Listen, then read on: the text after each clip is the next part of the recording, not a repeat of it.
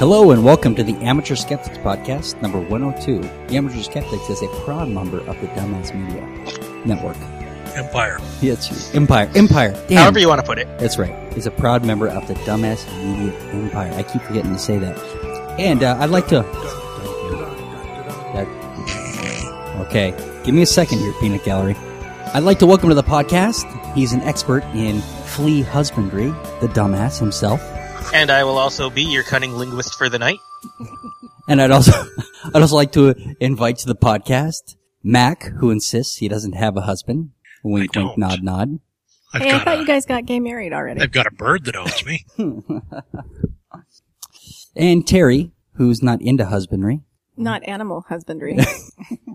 And of course, Ian, who is he is an expert in Muppet husbandry. Hey, you're the one that was doing the fucking show with Kermit at my house that day.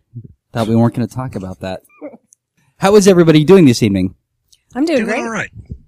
Sorry, Terry. Well, so we've got an interesting thing going on here that we've tried to add some complexity to the podcast because we weren't technically challenged enough. What we've done, you see, is we've got three of us that are all in the same room and then two people Skyped in just to make things just that much more difficult. So is complexity code for clusterfuck? Yes, it is. Absolutely. Yes. You know, that's the problem with technologies. Anytime you add complexity. And there's absolutely no point behind it either because the listeners aren't going to really notice too much. Exactly. Well, I mean, except for like there's a lag when we're talking to you guys, but there's no lag when we're talking to each other. And Terry's feeding us dinner, so hey. Terry put out quite the spread for us too. I just made dinner and made extra. Aha. All right. Well, I mean, we've got a great show for you tonight. We're gonna talk about marijuana. Why not? Because we're in Colorado, right? We're gonna talk about gay fan fiction. We're going to talk about cunnilingus because we're just that kind of podcast. And of course we're going to talk about birds because we just can't not, it seems like. and we've got other stuff if we get to it. So let's see what happens. But we're going to get started with Ian wants to talk to us about marijuana, of course. Well, actually, I found, you know, I don't know how many people know, although most of the world does by now. Colorado is technically the first state of the United States to legalize pot, recreational use pot, with Washington following just hours behind, although we're the first ones to actually have all the laws in place to actually start selling it. So here in Colorado, it is actually legal to sell pot. Apparently, it's been huge. Ian, are you high right now? Oh, I don't know. Terry, did you put something in this chili? I did not. I have not been to a dispensary yet. I'm dying to go, though. We'll take your word for it. So I'm drinking most of a beer, but I don't think I'm buzzed. But anyways, yeah, it's been, you know, the dispensaries have been open for less than a month, and it is a multi-million-dollar thing. It was huge. They were selling out a product, and it, you know, was a big. Anyways, yesterday, Dana Kane, she is, what she does is local, events. She plans events. I've met her. I know her. She's actually, interesting character. But a few years ago, she started the Denver County Fair. And the Denver County Fair, the idea was to do kind of a typical county fair, but with the feel of Denver. You know, instead of it all being farm stuff. I've been the last couple of years and I hung out in the Geek Pavilion with the sci-fi stuff. But the idea was, you know, what does a community like Denver really have? And so you go there and you kind of celebrate it all. Well, this morning she put out the announcement that this year there will be marijuana contests. And, you know, the Denver County Fair has your typical stuff. It had, you know, plant growing contests, animals, pie baking, things like that. It had, custom beers, you know, if you do home brews, they had contests for that, things like that. So this year, the pot actually fits, especially with what's going on. And there will be 9 categories, including live plants and clones, contests of marijuana-infused brownies and savory foods, homemade bongs, homemade roach clips, and clothing and fabric made with hemp. I see there's a live joint rolling contest, too. I see that, and all I can think of is that Shel Silverstein poem, The Great Smoke-Off. Now, there won't be any marijuana at the fairgrounds, and judging will be done off-site. But what are they judging for? Like how the plant looks, the size of the plant, or just how much THC they're able to breed into the plant? Don't see technical stuff on here, but... Well, how do you judge pumpkins and stuff like that? It's probably similar, huh? I don't know. It depends, you know, it depends on what type of pumpkin. Like those huge pumpkins, those 1,000-pound pumpkins, it's strictly weight, right? Yeah. But so... But, although it seems to me if you're going to say that marijuana is okay for the fairgrounds, just go all the way and say it's okay to have it at the fairgrounds. I mean, if you had like a beer contest, you'd actually have like the beer at the fairground. Yeah, I agree. Yeah, but well, the laws with the pot are a bit more strict. So, you know, they have to obviously still follow the actual laws for the county of Denver regarding that. So, but, you know, it's a new thing. So my guess is the people who are going to be judging will be the ones to start inventing exactly what the criteria is to judge them by. All right. Well, there we go. So it sounds like the judging for this will definitely be a party. You know, I mean, there's more interesting stuff actually going on with how they're dealing with the marijuana, how to implement this and to do it so that, you know, testing for people driving under the influence and stuff like that. So it's been a technical hurdle to make this all happen, but they have come up with solutions to just about everything. Add that to the fact, though, that a very, very large percentage of the people who were lined up waiting for the opening bell on the pot being legal to sell were out-of-state people. So we've got a huge, huge industry going on in pot tourism. Oh, yeah. Well, the cities that have figured it out do. The city of Aurora has been dragging their feet because they don't have the regulations in place. They're not sure how to regulate it. So meanwhile, we're watching Denver, city of Denver, just rake in the tax revenues. Right, yeah, Denver is doing that. And that'll be one thing. Whatever we do will kind of be the playground. You know, we're starting it off, and everyone's going to be watching us, see how it's done. And more than likely, you know, I don't see it stopping. You know, within probably the next decade, more and more states will join, and they will look at what we did here as the basis of where to start from. Well, and I think it's the tax revenue that's going to drive that. Oh, yeah. Well, but remember that tax revenue is specifically for schools. But is that a general fund for the schools, or does Denver get to keep that money? Yeah, I don't know if it's for statewide or city-specific. Yes, yeah, I don't know. Because one of the issues that I have is like Salida is opting out, right? Well, then screw them. They shouldn't get any tax money. But yet, on the other hand, I don't want their schools to fail, and they do need the money. So it's a quandary. Right. So there is still a lot of issues to hammer out and how the taxes work, and I think eventually all these towns will come around, right? But right now, but maybe, you know, with like what you're saying, getting the regulations in place and everything, maybe it is too much of a hurdle for Salida right at the moment. But maybe they can just copy somebody else's once it's working, and Denver's is working, you know, at least as far as we can tell. Yeah, if Denver invents the wheel, maybe other places don't have to reinvent it. Right, but one of the fears is that it because the legal pot is cheaper, but they don't want it to become so cheap that it makes it so that they can, depending on how far it gets below the black market price, people can buy it here and then dump it in New York or someplace like that. And so there's some fears there about how that's going to work, you know, regulating, because now you've got this black market industry that can feed off of this legal industry. So there's other issues there too. So as interesting as it is to, you know, that we're going to be having a pot, you know, judging contest, it's far more interesting, the legal ramifications and technical anyway, however, you know, they have to figure out how to make all of this work. That, and to me, that's far more interesting than, what they're doing at the fairgrounds. You guys do know that the Colorado pot is all U.S. pot. They don't allow Mexican pot. Seriously. Is there a pun here? No, it's serious. I'm being serious. Well, they're trying to make absolutely certain that what they've got is all locally grown, not being smuggled up from the border. Listen, I prefer all American, you know, marijuana when I'm wrapping myself in a flag. I know you're a regular Stephen Colbert.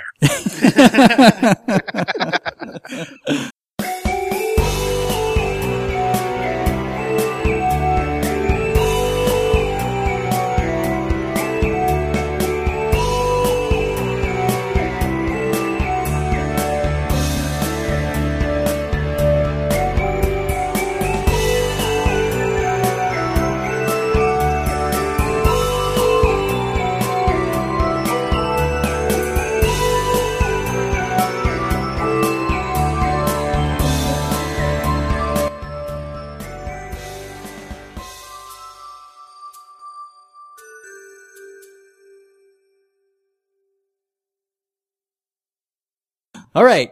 Well, then we better move on to... Can I masturbate now? Yeah. Let's move on to the masturbation moment that is, of course, sponsored by the Dumbass Media Empire.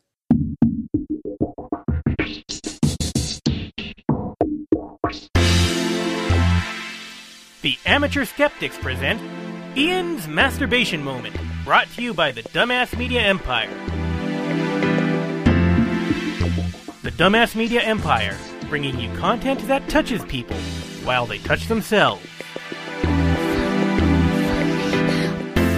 That's right. Okay, Trey, give us a show. That's right.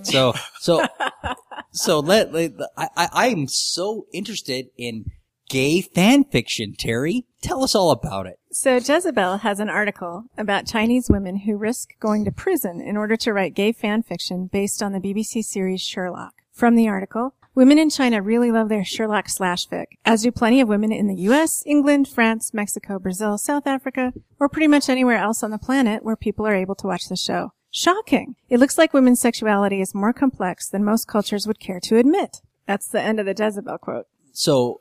And why wouldn't we want to admit that it's more complex? Right, when you can just stick to the patriarchy. You know, the interesting thing, if you watch Japanese anime, is that they often have, they like to put in a perverted female character in there who's always trying to, get two guys together because she wants them to get into a boy love relationship. Oh. Yeah. And just for listeners who don't know, slash fiction more or less started with Captain Kirk and Spock. So it's old. It's been around for a long time. I remember. This reminds me. I've heard that what's the name of that? It's Supernatural. They have they like to put the Winchester brothers in gay incestuous relationship, and they call it Wincest. Yes. Yes. And I know there's a Doctor Who stuff with the Doctor and the Master. I was at a StarCon in Denver, and one of the artists featured in the art gallery had a bunch of pictures of Kirk and Spock in that type of relationship. One of the ones that stuck in my mind was both of them dressed in leather and the Spock saying, "Captain, is this disguise really necessary?" Go ahead, Brian. Oh no, I was going to say we need to do a reading here of this next section. Where Sherlock is a virgin. Go for it, Terry. No, I'm not reading that section. Do I need to do it? You can go for it, Brian. Sherlock is a virgin, no doubt. Holmes can feel the tension in his body. Oh, no. That's Malcroft. It's his brother. Yep. That's why I can't read. Right. I can get to the gang. I can't get to the brother gang. Yes. His hand gently in a circular motion on Sherlock's thigh, trying to ease each other's tight and others. Boy, this is a complete fail, isn't it? This is clearly not English is not the first language this was written in. I'm thinking. No, I think you're probably right. Yeah, it's the Google translation. Right, but Chinese. Let's do what everybody does and just jump to the end. He finally withdraws from Sherlock's mouth. There we go. Because everybody jumps to the end, right? Does anybody? I mean, it's like, oh my God, they go on and on and on with these sex scenes. We just jump right to the end, right? Just me. Everybody fast forwards.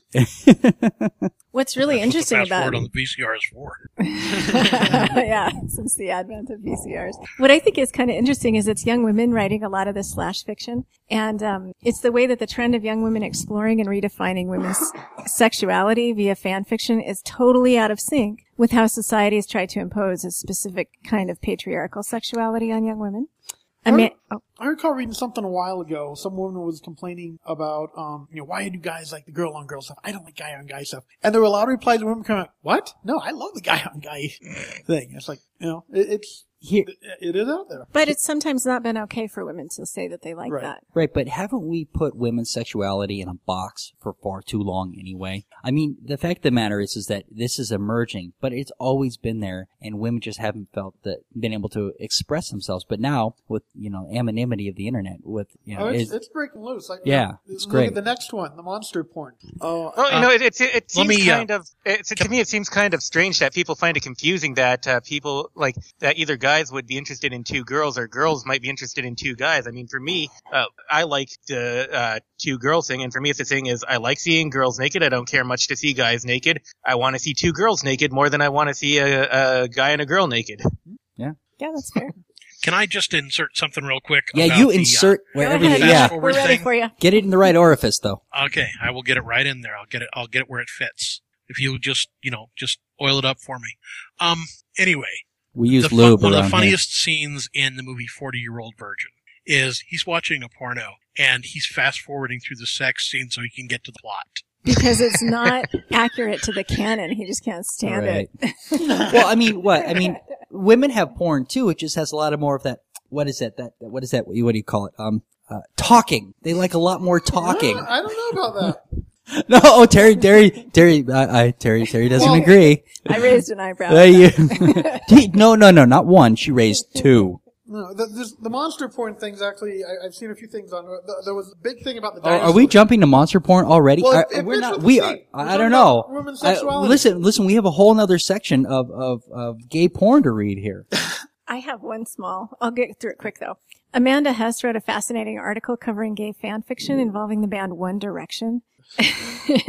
It's a great read that speaks to feminism, the evolving sexual culture of young teens, and the bigoted middle-aged olds who produce girl-targeted content based on ancient mores. The money shot is, if guys can get turned on by two girls making out, why can't it be the same for girls watching two guys? Slash opens the door for girls to experience love and sex in ways that previously only boys had been allowed. As a free and fun experiment, no judgment. So carry on, /fiction writers. But we're talking about the women's sexuality, and it's exploding in different ways. And we have the whole monster porn thing that is definitely has a strong female fan base. And people are making tons of money on Amazon doing independent published stuff. And I remember the dinosaur porn stuff from a little while ago. This whole big thing going on about dinosaur porn. And that never made any sense to me. There's vampire stuff. Hell, we know there's vampire stuff. It's mainstream now. Yeah. We know there's werewolf stuff. That's getting mainstream. Well, this is talking about the Bigfoot stuff. Sasquatch. Yeah, that one has gotten me out of left field. But basically, the stay-at-home mom is claiming that she brings in on a good month $30,000 and on a bad month $5,000. That doesn't sound like a bad month to me. Well, I mean, after 50 Shades of Grey, that maybe they actually can. Yeah. Well, but Amazon apparently had a due to the exposure of all this, Amazon apparently got a bit conservative and actually started to get a bit touchy about what was out there. And so this author's like half her stuff vanished overnight, and she had to start renaming stuff. So her book "Come" for Bigfoot, C-U-M. She had to rename Moan for Bigfoot in order to get past Amazon. That's worse somehow. Wait, I'm sorry. Terry got interrupted there. Go ahead. Again, Terry, again. I mean. But really, it is that silly. The look, with the small changes. But I forget where she talks about. She talked about how apparently "Come" for Bigfoot actually was better than "Moan" for Bigfoot because it is women. Something that I guess crossing the line really got the attention. Like I said, I remember the dinosaur porn. I don't know if anyone's seen anything on the dinosaur porn, but the same type of stuff except for dinosaurs. How the hell does that even work? It doesn't make sense to me. I've read a few things on it, so, talking about, the dinosaurs basically capture the girls and mount them. I don't understand what the problem is. I haven't read any dinosaur porn, but there's some interesting similar type of themes in a book by Christopher Moore called The Lust Lizard of Melancholy Cove. Mm-hmm. I remember that book. I've read that. On the subject of dinosaur porn, it is not unknown for iguanas to know when their owners are in, basically the owner's time of the month, if it's a female owner, and to get really, really interested. That doesn't make sense because she's not ovulating when she's having a period. No, but they can smell that. They can smell the pheromones, and it just drives them crazy. Hmm. So, I'm confused about Amazon's position here because, man, there is an array of sex toys that I can buy off of their site. So they're worried about racy book titles. Give me a break. Something doesn't happen there. I'm kind of I'm a little put off by especially what some of the people are saying here. I'm not sure if I'm in the minority on this or not, but some of them are saying like, oh, well, please don't lump us in with people who are like writing about bestiality or about rape porn or things like that. And I'm like, it's all fiction. I don't care about that. I think that all should be free game and people should mind their own business if they don't like it. That's probably what it is, though, is the fact that they're looking at this as being borderline bestiality, and that's why they're shying away from it.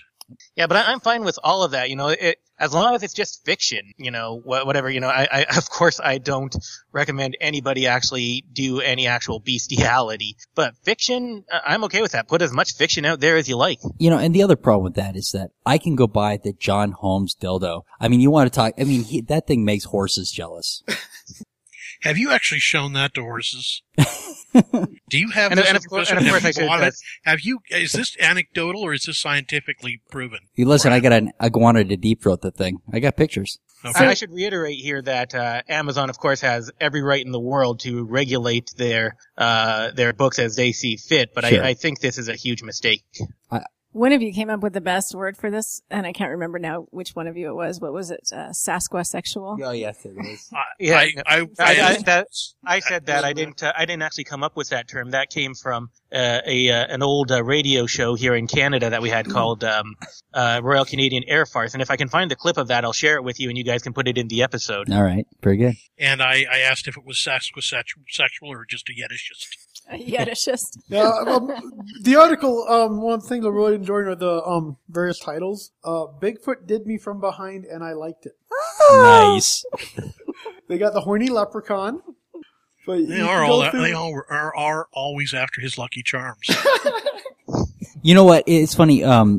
Brian, what's his name? From the Amateur Scientist podcast, Brian Boitano. What would Brian Boitano do? I know we can all Thompson. Brian Thompson. What? Who? Brian Thompson. Yeah, Brian Thompson. He did when one of his podcasts. He has a whole routine where he talked about getting molested by a yeti, and it's hilarious. Basically, he finds the yeti. He needs to use the toilet, and the yeti is in there sitting on the toilet, and the yeti says, "Are you in or out?" Yeah, I did. I listened to that. Oh, yeah. Yeah. So.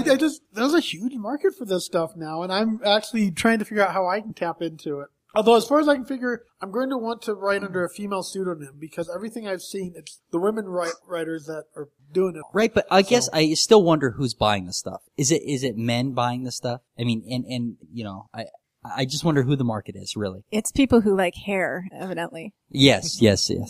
That's right, the Bears Club. All right. I see they've got a picture in here of Pan, but I think I don't know if that's intended to be serious or if it's satirical. Does it matter? I bet there's something out there with him. You read through this article, look at the titles, look at everything they talk about. I can almost guarantee you someone has done something to Pan. Is it Rule 34 that whatever you can think of, they've made internet porn for it? Probably. I mean, somebody out there is a pansexual. Okay. That was bad, Brian, but nobody even got my satirical one. All right. Oh, my God. The name on this author, Boffing Bigfoot by N.L. Probe. Yes. That may be the best author's name ever. Ian, you'll have to come up with a better pseudonym than that. So, Ian, do you have a secret pseudonym that you write really weird porn for? That's right. I'm working on it. Harry Schlom. All right, guys, are you ready to talk about 9 reasons a man should never go down on a woman? Fuck yeah, I'm ready. Let's go. Yeah, let's go. I love this one. Don't you? I after number 6 though, I kind of got the impression that maybe we're being poed here, but yeah, I love it. I don't know. This writer has done a whole bunch of other stuff, but I mean, none of it's they're all fluff pieces, so they're this all guy, fluff pieces. They're all fluff. They're all fluffer pieces. Yeah, I mean, none of them are. Number 6 is awesome. I'm just going to say that out. Okay, so basically, this guy had this gentleman was his Noah Gulliver. That sounds like a pseudonym to me. Well, it very well could be. And so he has put together 9 reasons that a man should never perform cunnilingus on a woman. And we don't need to say much more. We can jump right into his reasons. And the first one is HPV in women can cause throat cancer in men. Okay, and albeit that is true, right, that can happen. Yes. It causes cervical cancer in women. So if a woman has this, they don't want to be spreading it anyway. Which is why they should get the vaccine. Exactly. So, I mean, this one is preventable. In addition to that, if you can get, I believe you can actually get genital warts from HPV using normal penis to vaginal penetration. Well, so. You probably should. I mean, if somebody, and that's why we have condoms, we have dental dams, we have ways that if this is not a partner that you're with all the time, that you can work around these things. That there are ways to protect yourselves, and that's what I really don't like about this is that yes, this is true, but we have ways to compensate for these problems. Yeah. And I think everybody knows that sexual, like any sexual activity, carries a certain amount of risk with it. So you've always got that in your mind there. Like they say, the only absolutely safe sex is abstinence. But, you know, if you're going to engage in it, you're an adult. You know the risks. You know your partner. You try to set it up right, but you can't completely remove all of the risks. Right. So that's why we use condoms. We use dental dams. There are ways to deal with this, and they're vaccinating boys now too, because men are the reservoirs. Exactly. That was one of that kind of confused me right from the beginning. It's like, why are you just doing women? That makes no sense. Yeah. Oh yeah. Most of the arguments can transfer over either way. Okay. Exactly. Right. And so here's the thing is that we know that is a potential cause, but once again we're admitting that there is a certain amount of risk, and if you're engaging in these things, you're aware of that, and you're doing things to protect yourself, hopefully, right? But that's why we talk about comprehensive sex education. That's what really prevents all of these things is comprehensive sex education instead of abstinence only. Don't tell them anything. The next one is other sexual diseases can be spread to men. Okay, yes, we get that, but that it isn't just orally that those things get spread, right? That so can be spread by a kiss. Yeah, exactly. So it's kind of bullshit. This whole thing is just pretty much fear-mongering. Yeah, exactly. Well, yeah, very much. Well, but this is stay with me. We're coming to a climax. All right, the next one, other diseases can be spread. Okay, yes. And once again, we know it. Yes, we've taught. Yes, we get it. Disease can be spread through sex. Thank you. So 1, 2, and 3 are about the spread of disease. Exactly. So, but here's the thing is that is it any better to say that you is oral any worse than just sexual intercourse for any of those things, really? Well, and it speaks to the myth that vaginas are places. Exactly. It really does. Right. And once again, stay with me. So the next one. Disease. Oh, yes. Okay, so fecal matter in a woman's vagina can be spread to a man. This one absolutely irritates me because, number one, the anus is self-cleaning, and if a woman's hygiene is good, this is really not an issue. Y'all could shower together first. Well, there you go. You could exactly, right? So I don't know. This one drove me nuts because it's like, well, that's true, but if a woman is getting fecal matter in her vagina, she's going to be getting infections, right? So wipe back, not forward. Thank you. Moving on. Disease? Yeah. This is more disease. Let's see. What is this? Oh, yeah. Here. This one. Other male's material remains in the vagina indefinitely. Matter. They call it matter. Oh, matter. They don't define exactly what that means. Yeah. Well, we know what that means. But regardless, once again, that stuff is either absorbed or extruded. But what they're claiming is that if you go down on a woman and she's had sex with somebody else within the last month, according to this gentleman, you might be getting other man's semen in your mouth. Oh, the horror. Oh, Jesus, awful. Woo. It's more of an ick factor to that. I don't know if that's true or not, but it's more of an ick factor than anything else. It's not true. I mean, like I say, the sperm can only live for 7 days, and the woman's vagina cleans itself. It, extrudes that stuff. It cannot stay in there forever. It either gets absorbed or extruded. So, the snot doesn't stay in my nose indefinitely either. Of course, the next one. Okay, so. Next one is my favorite. This is my favorite, too. Yes. So, the vagina is desensitized to penis clitoral sex. To penis-centric sex. Oh, centric sex. I'm sorry. The clitoris was never meant to receive such a direct stimulation.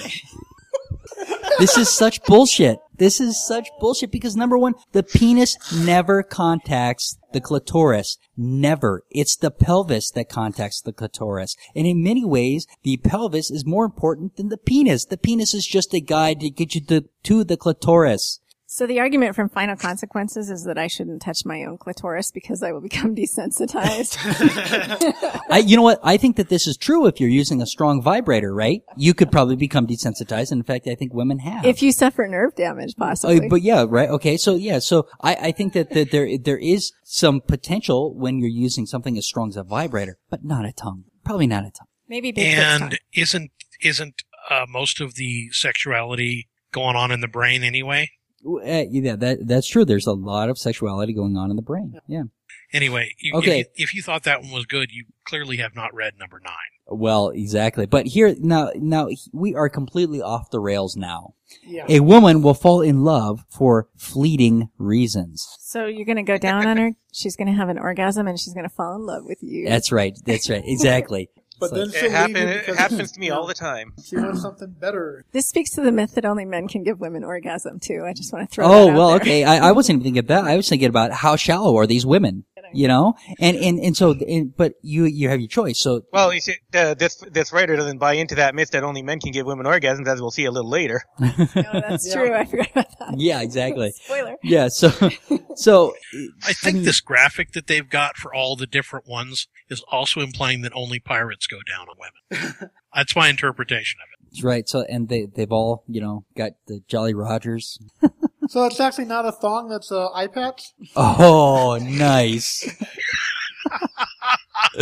Okay, so once again, we can agree that this is absolutely ridiculous, and so what? So you have your choice. A woman's either going to fall in love with you from getting oral orgasms or penetrative orgasms. There's no other reason for a woman to fall in love with you. And this is going to fall out of love with you because I guess it's boring after a while. Right, but the problem here is that this really doesn't bode well for, no sex till marriage. Because a woman can't love you till you have sex. You know how shallow women are. They, they'll just fall in love with you because you gave them an orgasm. No other reason. That's really, if you think about it socially, that's more of a male thing than a female thing. Yeah. The money shot at the bottom, this is the argument. Thus, it's better to find a female who loves you for a substantial reason, such as your mind or your penis. That's one line that makes me think that this is a Poe. Yeah. No you could be right. We could be being trolled here. Okay. Dominance in a relationship will be lost. A successful relationship between a man and a woman features a man in a dominant role. Dominance is lost the moment a male gets on his knees to bow before a female and perform oral sex. I don't need to bow. Just throw them on the bed. You're not really bowing down at their level. So you can apparently 69 with impunity. Yeah. There's quite a few ways to go down on a woman without having to bow down to her. Listen. If really what we're talking about dominance in our whole relationship, it stems from the bedroom. Give me a break. It starts at the wallet. That could be why this graphic, aside from the Crimson Skull and Crossbone, appears to be in 50 Shades of Grey. All right. And our final reason, what we've all been waiting for. Ryan, come on, bring us to climax. Okay, I'll bring you to the climax. That's right. Okay, here we go. Cunnilingus is a gateway drug to lesbianism. Yar, eh? Show me a lesbian, I'll show you a woman who has had too much cunnilingus with a man. That's right. So,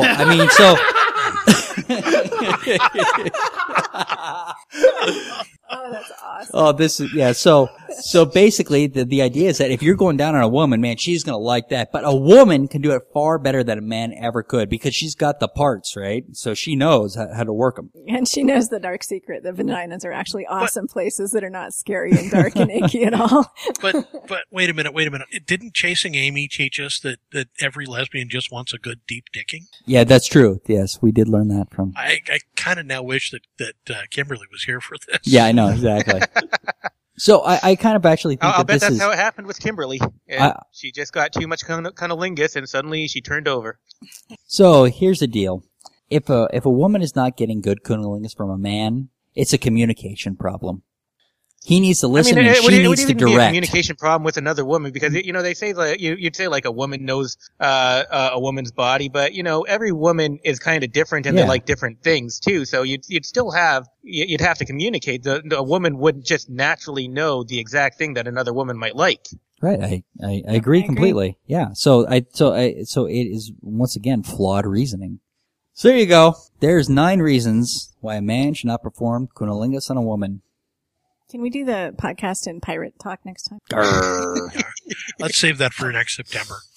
All right. Well, let's move on to our creature feature where we're going to be discussing parrots in the news. Parrots in the news. There was a whole bunch of parrot stories that just kind of hit right around the same time. The first one on this list, the story, first of all, it was a cute enough story that a bunch of different media picked it up. Yeah, what I thought was funny about it is that every one of them had a different bird. Yeah, and none of them were the correct bird.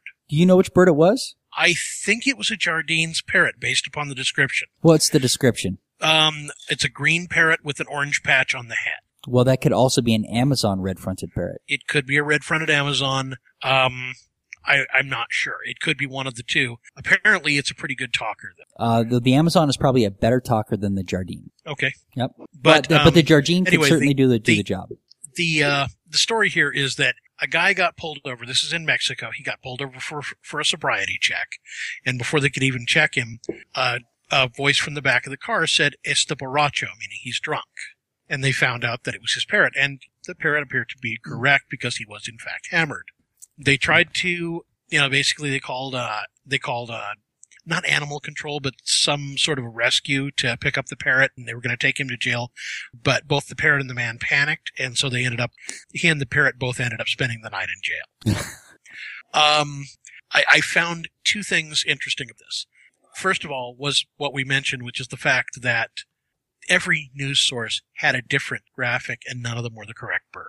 One of them had a macaw, blue and gold macaw. This one that we're looking at here on HuffPost has a ring-necked parakeet. And based upon the description, it was one of the two birds we were talking about. The other thing that I was interested in was how the bird would get that in context and pick that up as something to say.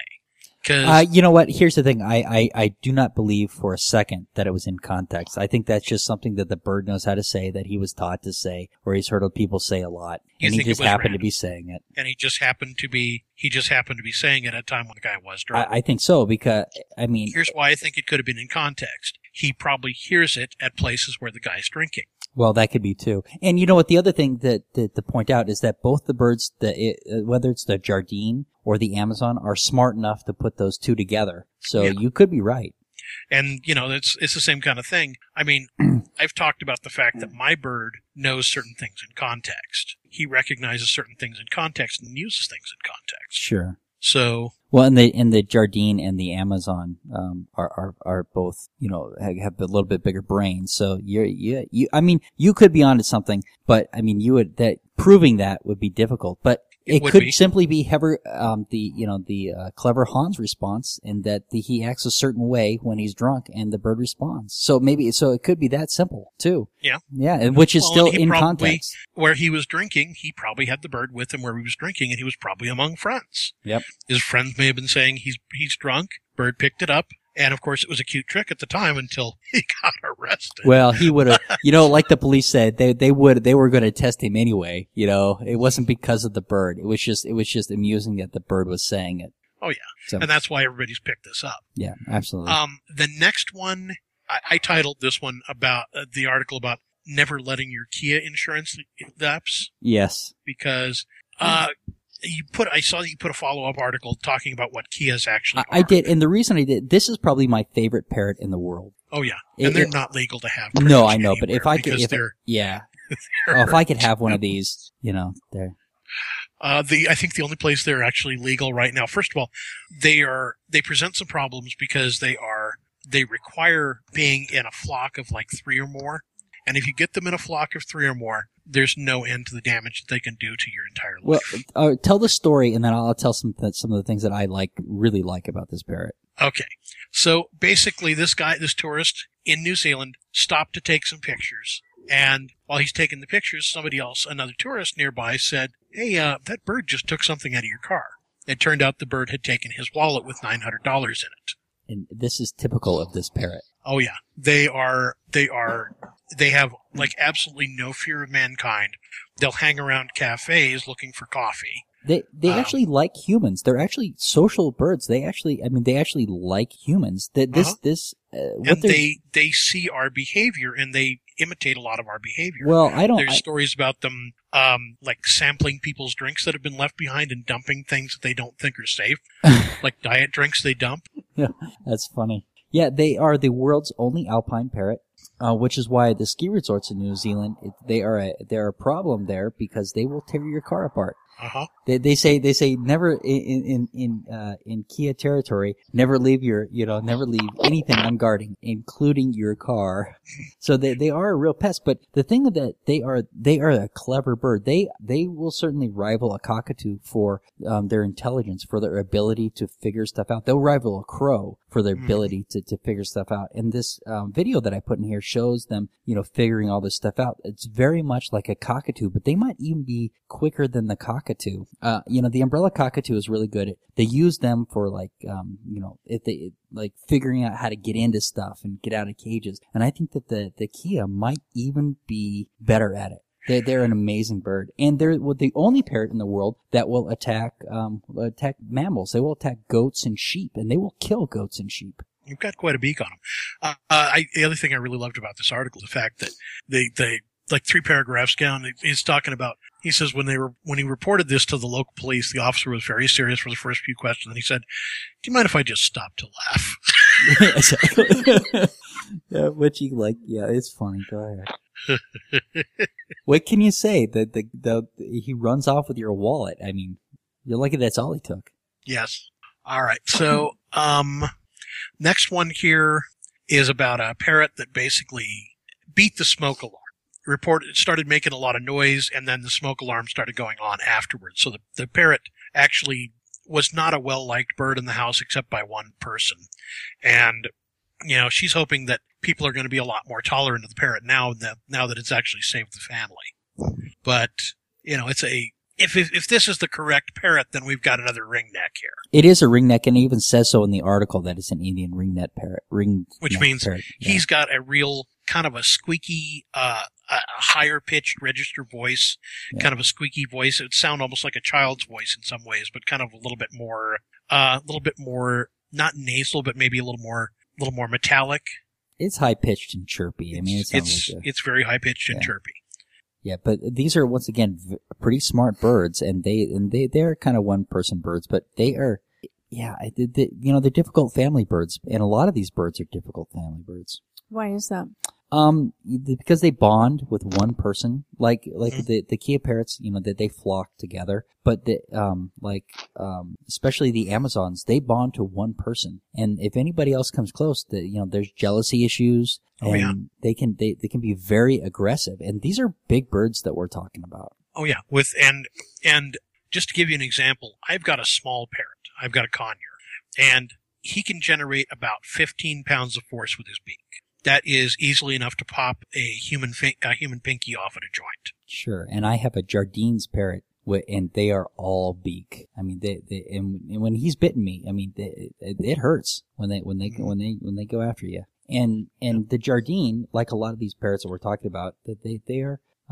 They're cantankerous. They are nippy. They are, and they a lot of times like one person. That's their person. And to clarify a point, Brian does not have a Jardine's parrot. A Jardine's parrot does, however, have Brian, and a conure who lives in my house does have me. Well, and I have a little conure too. I have the green cheek, but you know what? That bird though is better because he likes the whole family. He'll be out with me, and then he'll see somebody else, and he's done with me. He's on to somebody else. And so that's what's good about those little birds, is they are extremely social, and they like their whole flock, whereas some of the bigger birds, your Amazons and stuff like that, they like their one person. So the next article I've got on this is about a Quaker that got away from a family home, and somebody else found the Quaker being pecked to death by seagulls and saved it. And I kind of feel bad for the person who, he basically had two different families that loved this bird, and they ended up fighting over the bird. And of course, the bird went back to the original owners because that's the way the law is going to go. But I kind of feel bad for the lady who saved the bird, and I hope that, hopefully she'll get an experience with a bird like this herself at some point. Yeah, well, and she can't get a Quaker, though. No, you can't get a Quaker. Quakers are illegal in most places. Because they have done very well at adapting to our climates, and they do a lot of damage. And so they're an invasive species here in the U.S. So the fear is that they'll get loose and do damage to the environment? Well, they'll get loose, and then a flock will form. Enough of them got loose that there's flocks of them, and they'll all land on them. Where they flock and where they nest is usually on, Electrical poles. Electrical poles, power things. Yeah. And they will actually create large enough and complex enough nests that they can actually tear these electrical poles, parts of them off, and cause brownouts and things like that. My brother has a Quaker, and they hang cords on the top of his cage, and he will weave these incredibly elaborate patterns of cords through the bars of his cage in nesting behavior. Wow, that's interesting. Yeah. So, all right, last one, Mac. Last one. I just thought this was kind of interesting. This parrot got out in freezing temperatures, and they found it the next day or 2 days later, a day and a night in the cold. And it was very cold. It was sheltering on a porch. But the fact that this is a tropical bird that managed to survive a day and a night in freezing temperatures is kind of impressive. I said they're going to clip her wings now that they've got her back, but clip wings is not always 100% sure. Does that prevent flight? Is that what that's for? The theory is that it prevents flight, but if you've got a bird with a large enough wingspan, even with clip wings, they can still get some lift, particularly in a breeze. Sid's wings, the cockatoo, his wings are pretty heavily clipped, and he can still fly about 15 feet in the house. Yeah, they have quite a wingspan on cockatoo. They do. Apropos of nothing, I saw 3 great blue herons and a bald eagle on my bike ride on Sunday. That's awesome. That is very cool. Yeah. All right, we have. Let's move on to what the fuck are they thinking? Culinary anthropology. All right. I found some juicy clickbait on the Daily Mail. It's an article about a urine-drinking Hindu sect. Followers believe that the urine of a virgin cow can cure all kinds of ailments. They claim health benefits for diabetes, cancer, tuberculosis, stomach pain, and baldness. Appetite. That right off. They also list beneficial urine-derived products like toothpaste and bathing soaps. One follower claims that cow urine is the best medicine for every disease. And the pictures in the video are just amazing. In one image, a dude, and it's only dudes, apparently, is bent over filling his glass from the ass end of a cow. What looks like her calf is lying on the ground next to her, and my anecdotal experience milking actual cows leads me to believe that she is not a virgin cow. Her udder looks heavy, as if she's currently giving milk, and the calf looks relaxed, not like a calf that's been separated from its mom. So my guess is that it's her calf. So I thought this was just that slut presenting herself as a virgin cow. No kidding. Who knew? She's giving milk and there's this calf. It could be immaculate conception. Immaculate cowception, yes. Immaculate. There's nothing immaculate about cows. They're dirty. So I thought this was weird. Wait, immaculate cowception. Immaculate. Terrible. I thought this was weird because I'm an intolerant jerk, and I did a quick Google search of urine drinking in general and came up with all kinds of homeopathic sites. This culinary ritual is evidently more common.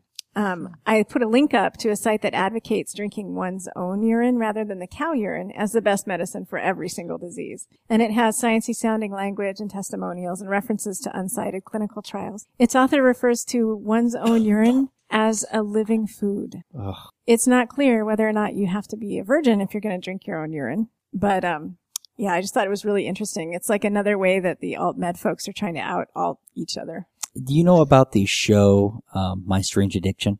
Yes. Okay, so there's a woman that went on that show who drinks her own pee. She lives in Colorado Springs. And they always bring on a friend later, that is the one to come in that she's confessing to. The friend used to be a client of mine. No way. Yes way. So you're 1 degree removed from someone who drinks their own urine. I am 1 degree removed from that. And here's the thing is that she has a whole YouTube site now dedicated to drinking her own urine. She got cancer and didn't want to go through regular treatment, and so she started drinking her own urine. Now I'm not sure exactly if she's still alive. Last I heard, she was, but yes, she started drinking it because she got cancer, and she not only did she drink it, she would save it, and she would wash her hair with it and wash with it. I mean, she used her urine for everything. Not a drop got wasted. I could see that as being a preventative measure. That you're not likely to get sick if you do that because nobody will come near you. Well, you have the guy in Iraq who hadn't bathed for 60 years, and he also smokes animal feces, and he claims it's a health thing as well. It's like he won't bathe because it makes him sick. And I mean, the pictures they have of this guy, to me, it looks sick. Well, it does take the oils off your skin. Well, they actually did believe in the Middle Ages that a good, healthy stink was what kept you from becoming sick. Yeah. Well, and Shakespeare refers to, like, wise women who check your urine for madness and things like that, carry the water to the wise woman, that kind of thing. Yep. Well, it doesn't really surprise me that this happened in a Hindu cult, too. Like, they have so many cows in India. I mean, I went to India a few years back and, you know, just coming out of the house one day, oh, look, there's a cow walking along right there, just watching us and then walking away. You know, you have so much of this resource there. People are going to find something to do with them. I could think of things. Well, and they think they already think the cow is sacred, right? So their urine must be sacred as well. So how could it not be healing? I think the cow is sacred too, and tasty. So, but what's interesting about this is that second link that you put up there. They talk about how medical science is finding this to be the case, but they never cite a single peer-reviewed published study. Not a one. There's a great testimonial. Mrs. So-and-so had cancer, yada, yada, yada. Yep. It's all testimonials. Well, I'm not going to start drinking my own urine. It's good to know. Thanks. I'm going to throw this in here. I had a test that I had to do because they found, not the last time I was at the doctor, but like 2 visits ago, they found some sort of an irregularity when they did a protein test, and they made me do a 24-hour urine test. That was the most, it was one of the more unpleasant experiences of my life, having to save everything from a day and then take it back to the doctor so that they could tell me it was fine. All right. Is this in one container, or do you have to do a different container? It was in one container. Well, okay. Not a bunch of mason jars like Howard Hughes. All right. Okay. So we got a couple of things that we can move on here to. I can do the Super Bowl scams, but there's nothing new there. Fortune teller. Ian, is that you? Yeah. Pakistani fortune teller makes prediction. With asparagus. Okay. That's good. And then, let's do the, we should do the pregnant nurse story as well this time. So let's do those 2 stories, and then we're going to call it good for the night. Sounds good. Okay, so fortune teller uses asparagus to prediction. So over in the UK, the only asparamancer, and she's revealing her tip. She's revealing her tips. Has revealed the tips she's received about the coming year. There will be a sad loss to the royal family, but there will also be a happy addition. A major entertainment mogul will retire. England will be knocked out of the World Cup in the early stage. Politics in the Middle East will continue to raise concern. No way. Oh, no way. One political party leader will be dogged by turmoil and not recover. That never happens. A storm this month will bring more misery to Britain. The weather in the Far East will deteriorate as the year progresses. A musical supergroup will split. Jeez. There will be a string of celebrity divorces. And she learned all this by taking asparagus and throwing it on the ground. Okay. And her 11th prediction that actually goes back to the former article, which is that your pee will smell funny. She didn't list that one on there. So, I mean, as usual, every single one of these is vague and unspecific, and every single one of them is a safe prediction. There is nothing specific here. And so the problem is that each and every one of these will probably happen, but yet it isn't because she predicted them. It's because every single one of these is so vague that they're bound to happen. It's just easy to count hits if it happens anywhere that the weather changes. Yeah, exactly. That's how these guys set themselves up. You know, at least Sylvia Browne, as douchey as she was, had the balls to make specific wrong predictions. Yes. You need to watch the video. The first video is her explaining her process. It's not very good. Sounds really kind of crappy. The second video, however, is Russell Howard talking about it, and he does his own thing with it, and he looks at the way the asparagus lands, and it says bullocks. How about this for a prediction? Someone in Seattle will get sick off of seafood. No way. Yeah, it's going to happen. You know, my concern here is I'm looking at her and I'm looking at what she's wearing, and this woman is clearly a Slytherin.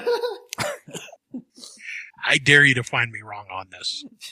I was thinking that I could dress up like she does. I have a big coat, and I could put a scarf on, and I could throw something on the ground. I don't know what it would be. You could claim your fortune teller. Say some stuff. Well, this article, because it seems like we're being pwned once again. No, I think she's serious. Really? Yeah. She has the look. Have we checked her Twitter feed? Dogs will do it doggy style. I predict that. Have we checked her Twitter feed to see if there's a real person behind this, or if it's just, you know, you can usually tell with the Twitter feed if there's somebody who's actually behind it. Yeah, it doesn't matter. I mean, there's enough of these people out here that this could be real. Why not? She could really believe that she has some sort of fortune telling powers. But I think that the idea of putting dressing Terry up like this and then getting her to do a fortune reading is we should definitely do this. I definitely think so. Coffee beans or something. Yes, exactly. Coffee beans or grounds, either way. Grounds. Yeah, grounds. That sounds like something that's been done. Splatter grounds on a plate and then do a reading that way. I'm on it. I'll do it tomorrow morning. You'll record it? You'll make the video? Excellent. This is good. Yeah, I think that we'll put it on the YouTube channel. Hillbilly God's wife could do it. Right. Oh, yes, totally. Yes. All right. Pregnant nurse gets fired for not getting her flu vaccination. A pregnant home health care nurse named Drianna Breton has refused to get the flu vaccine in violation of her employer's policy, and she's been fired as a result. She works for a hospital-owned home health care agency, and the flu vaccine is mandatory throughout the hospital's facilities. Breton has suffered 2 miscarriages and understandably has a great deal of fear about the safety of her current pregnancy. Her employer requires a note from a doctor citing a medical reason for not having the vaccination. They refuse to accept the note from her midwife citing vaccine safety concerns. She then got a note from an actual doctor who recommended against forcing her to get the vaccine, citing the extreme and increasing anxiety she was having about the safety of the vaccine. The hospital HR department refused to accept this note because, in their view, extreme anxiety is not a medical condition. But they do grant vaccine exemptions for religious reasons. So, what do y'all think? I think they should. Well, if you grant vaccine exemptions for religious reasons, I don't see why you shouldn't grant vaccine exceptions for extreme anxiety. Yeah. I think that if they're going to grant for religious reasons, they should grant them for ethical reasons too. If you're going to grant exemptions, you grant exemptions. So, but you do have to have some criteria that makes them legal. But she could have easily just gone and got a religious exemption. That is so easy to do. I mean, You can just say, "Hey, listen, vaccines are against my religion," and you're done, right? There's no more. But she tried not to go down that route. She tried to get a medical reason, which is far harder. But this from a non-medical doctor, right? But this is one of the problems, the hypocrisies of religion, that it is speech that's given, you know, special privileges, and that is one of the ways in which it gets that.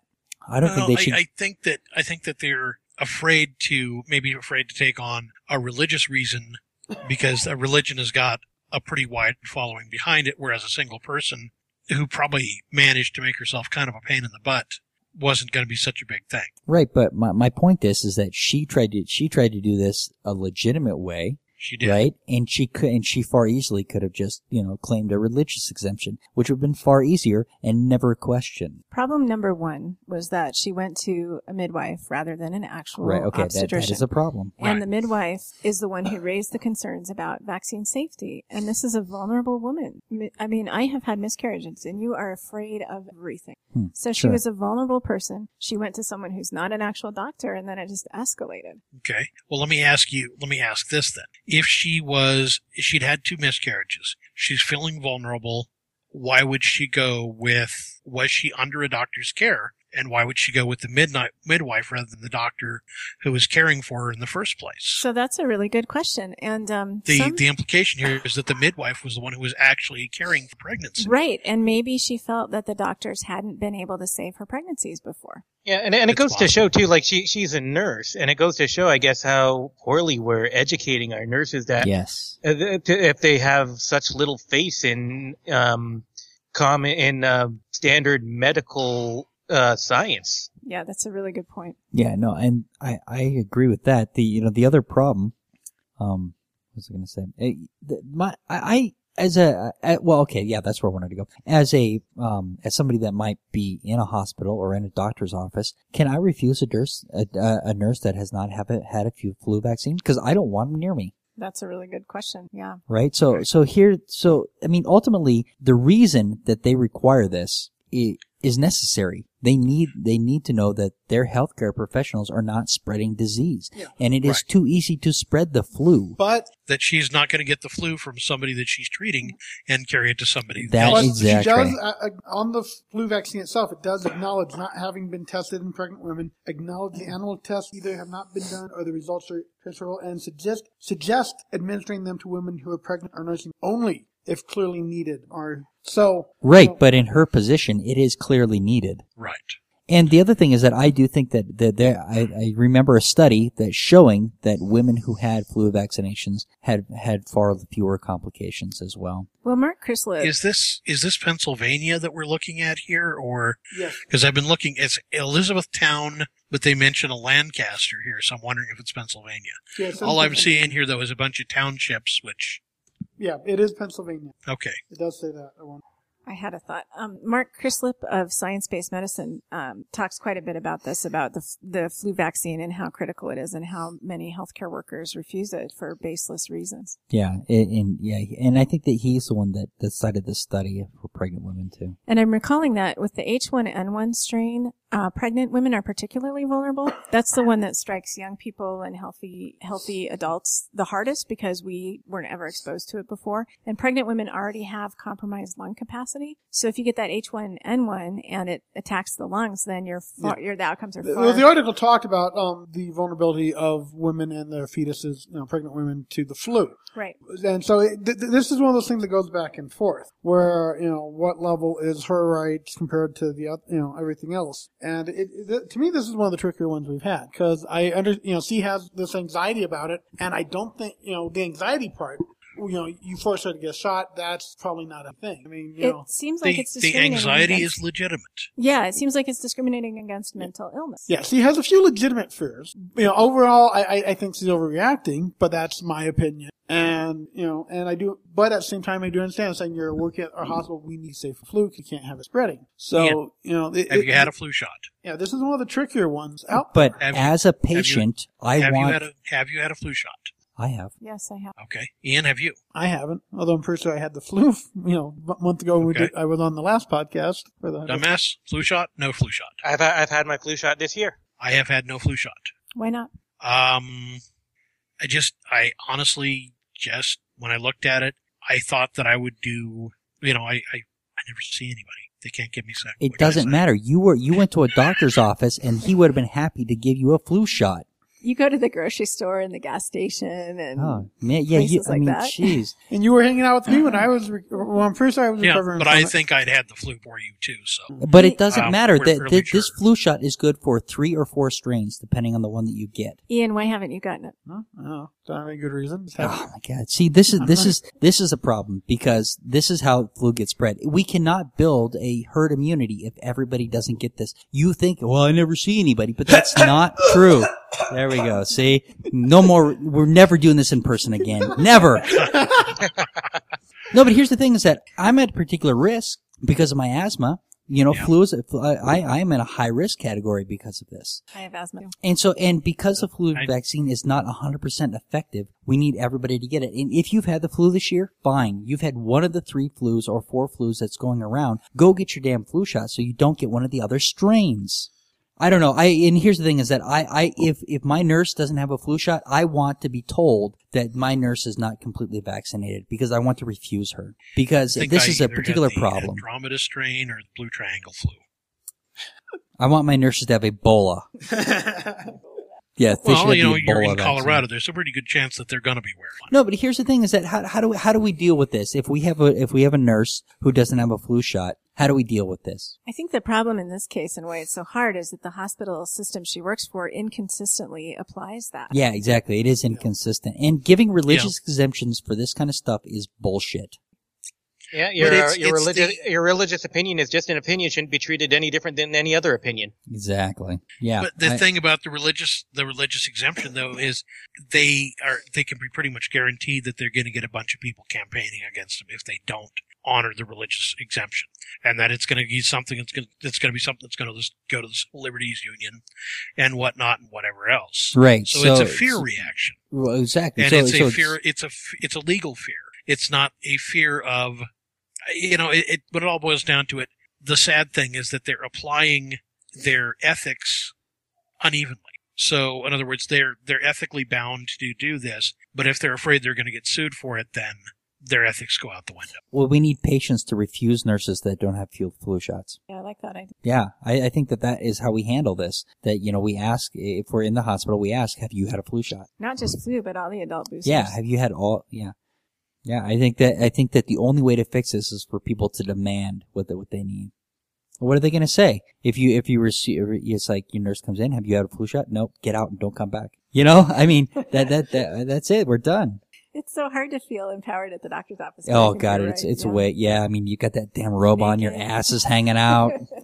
Yeah, that's true. It is difficult, but I think that's the only way to fix this kind of stuff. Because you're right, we'll never get around the religious exemption. And I do think that she should have gotten her exemption based on emotional distress. But she should have, she should have gone to a psychologist to get that not from a midwife. Yeah, well, she went to an actual doctor who cited, so the difference is the midwife cited fear vaccine safety concerns, which, bullshit. But then the actual doctor said psychological reasons. I think that's enough. You don't give her the flu vaccine. I want to hit one more story. I lied. Okay, hit it, baby. Where are we hitting? The nurses getting a parliamentary... You're talking nuns getting partial win? Yeah. And it isn't a partial win. That's one of the things that pisses me off about the title of this. But this is from the Religious World News, and it probably came... I don't know where it came from. It's probably P or something. So two courts in Colorado denied this group of... I guess a group of women. They say nuns. This group a stay from having to provide preventable pregnancy contraceptive. They didn't want to provide contraception to the people that work for them. And so I don't know what kind of group this is, which I find confusing, but two courts in Colorado refused to give them a stay from this, and the Supreme Court, Sonia Sotomayor, gave them a stay. Now, but it doesn't impact the case in any way. They're just saying, okay, for right now, fine, we'll deal with this after we take a look at the case, because I believe it's going to the Supreme Court. And I think they specifically said, hold on a second here. This is something out of Washington and Baltimore. What are you talking about with the Colorado Supreme Court? Well, because it came through Colorado first. Two courts in Colorado. And then Saunders Sotomayor or SCOTUS. Yeah, that's on the Supreme Court. So, yeah, so it's this, why, I don't know, the article might be out of Washington, but the courts that denied this were from Colorado. Okay. So, and they were, an appellate court and then two appellate courts maybe? It doesn't matter. Here's the problem that I have with this is that there is space for an exemption for religious organizations, but those religious organizations have to be such as a church where everybody there presumably has the same faith. Where this exemption does not work is in a Catholic hospital or a hospital like this, because there, you know, those people aren't necessarily Catholics. They just happen to be working in a Catholic institution. So those places cannot get this exemption. So I don't know what this group is. If it is just a group of nuns, theoretically, they could fill out the paperwork and get an exemption. They don't have to go through this whole process. So I don't have enough information. I think it's basically they want to hire people who aren't nuns to work for them, but they don't want to have to pay into it, and to me, it's kind of bothering me because some of this religious exemption stuff saying, okay, we don't want to have to pay for stuff we don't agree with. It's like, wait a minute, can we start doing that now? Not only that, it limits access. You're a housekeeper or whatever, and you're on their health care. You as the employer decide whether they have access to health care. Right. But like in my case, I don't agree with a lot of the stuff the government's putting money into. Can I start saying, hey, wait a minute, I don't want to pay for that. Can I have my money back? Right, but no, we can't. The other thing that is bullshit is that they're claiming that they have to pay for it, but the fact of the matter is that these healthcare plans are not going to be cheaper just because they exempt their people off of certain things. They're not going to get a deduction for that. It's all about limiting access. Yeah, exactly. It's about limiting access. What Hobby Lobby's up to. I mean, they're threatening to close all their stores. Did you see that? There was an article. Hobby Lobby is saying, well, we may just have to close all our stores if we can't get the exception. Let them.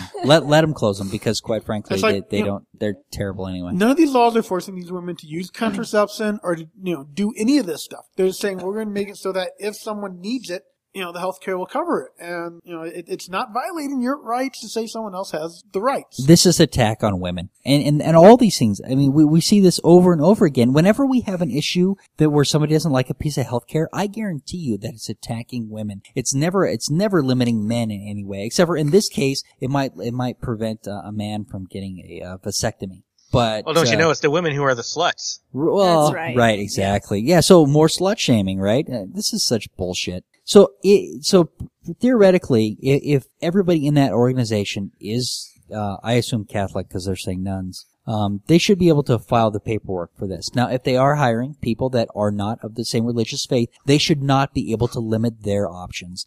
So well, I really hope it's all coming down to they're basically still trying to draw the line in the sand about contraception and life begins at conception. They're trying to draw a line in the sand, and they're trying to draw that line in the sand for everybody. Right. So if I'm a homeopathist and I have a practice, can I limit my health insurance to only cover homeopathy?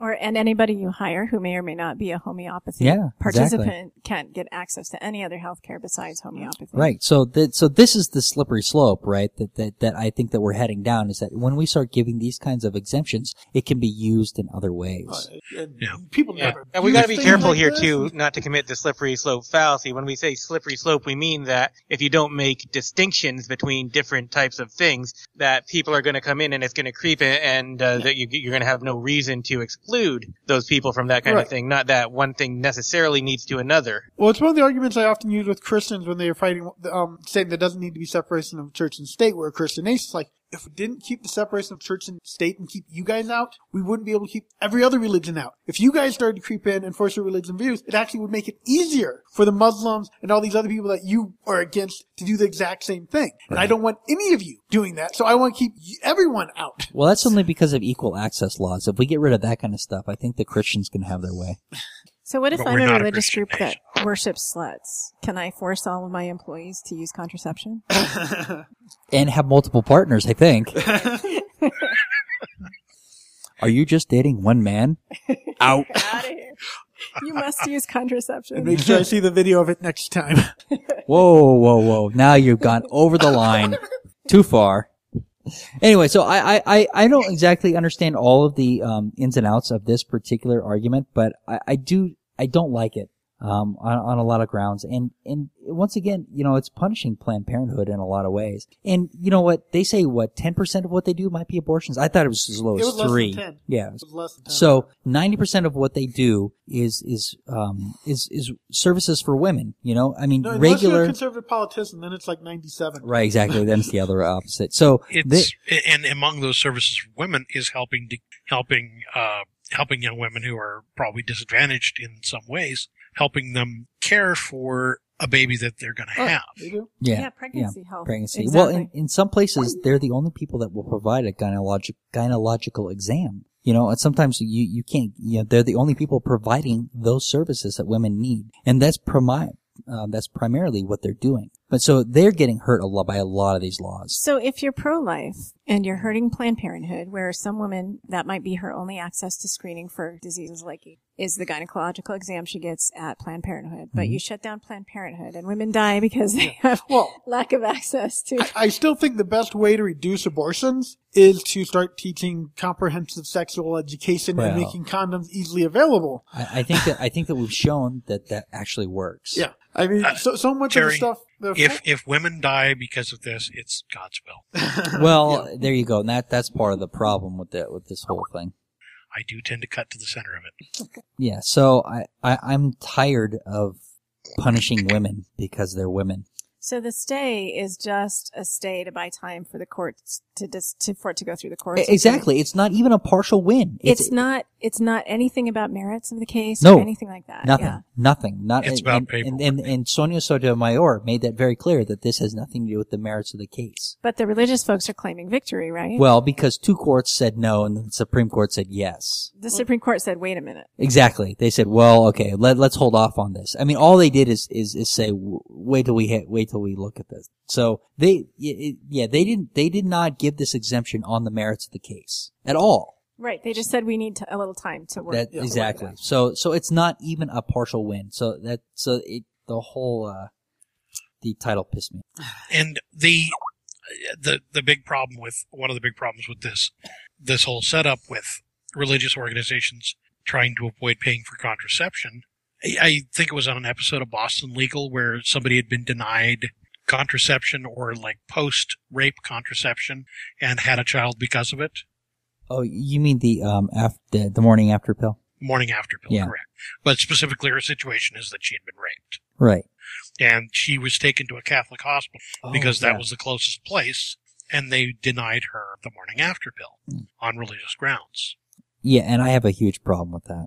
Well, the Catholics are buying up all these hospital systems in order to do this, in order to abuse their power to prevent good health care. So when I went to caucus last time, there was a guy out front trying to get wanted us to. He had a bill. He had a thing that he wanted us to add to our platform. Well, have you ever caucused in Colorado? No. So when you go, I've had strep caucus in Colorado. So what they do is each, like Jeff Coe and all them, they have a platform for the Democratic Party, and you go through and you vote on each piece, and you can say yes or no to each piece. He wanted us to add a piece into the platform for all of for Colorado. So what it does is it goes from your precinct, and then it goes to the next level, and the next level, and then it's finalized at the state level, and then the national level. That's why Texas has their own that's slightly different from the National Republican Party as well. So he wanted us to add a piece in that basically said that, we wanted to give religious exemptions to contraception for, Catholic hospitals and stuff like this. And his argument to me was that his employer was going to have to shut down, which is complete and utter bullshit because Colorado already has that on the books. Catholic hospital cannot discriminate like that in Colorado already. So he was, and I didn't know that at the time. So I just kept him busy so he couldn't talk to anybody else was my whole, stand out there and call him a bigot so that he can't talk to anybody else is what I basically did. Because I didn't want him talking to the people as they came up. Not that I thought that the Democrats would actually put that on their platform. It's like, are you kidding me? But since he was out there, I was trying to prevent other people from being harassed. Does that sound better? That sounds better. You stood out there and talked to him because you didn't have a knife. Because I didn't what? Because you didn't have a knife. Oh, because I didn't have a knife? I wouldn't have stabbed the guy. I mean, he was a nice enough guy. He was just, he just didn't know what he was talking about. It's always a guy, isn't it? It is always a guy. Well, there you go. Once again, it's not a woman out there saying, hey, will you limit my rights? Right. Although some do, but yeah. But they're much fewer. And they're under the direction or the direct supervision of men who have told them what to say. There you go, right? There you go. Anything else, guys? No. Thanks for coming over. Yeah, it's been great. All right, say goodnight, everybody. Good night, everybody. Good night. Well, if you've made it this far, that's an hour of your time you're never getting back. But the amateur skeptics appreciate you giving that hour to us. If you'd like to tell us how you felt about spending that hour with us, let us know at WTF@amateurskeptics.com. You could always roast us in a voicemail at 720-295-7785. The Amateur Skeptics Podcast is distributed under a Creative Commons Share-alike No Derivatives 3.5 license. So, hand it to an unsuspecting friend, but please, just don't change the content. Intro music by Peter Cannell. Find more of Peter's music at soundcloud.com/PKANOL. Exit music by OFM. Find more of their music at myspace.com/OFMHQ. Artwork for the Amateur Skeptics by Sean Smith Ford. Copyright Shadow Knight Digital Portraitry.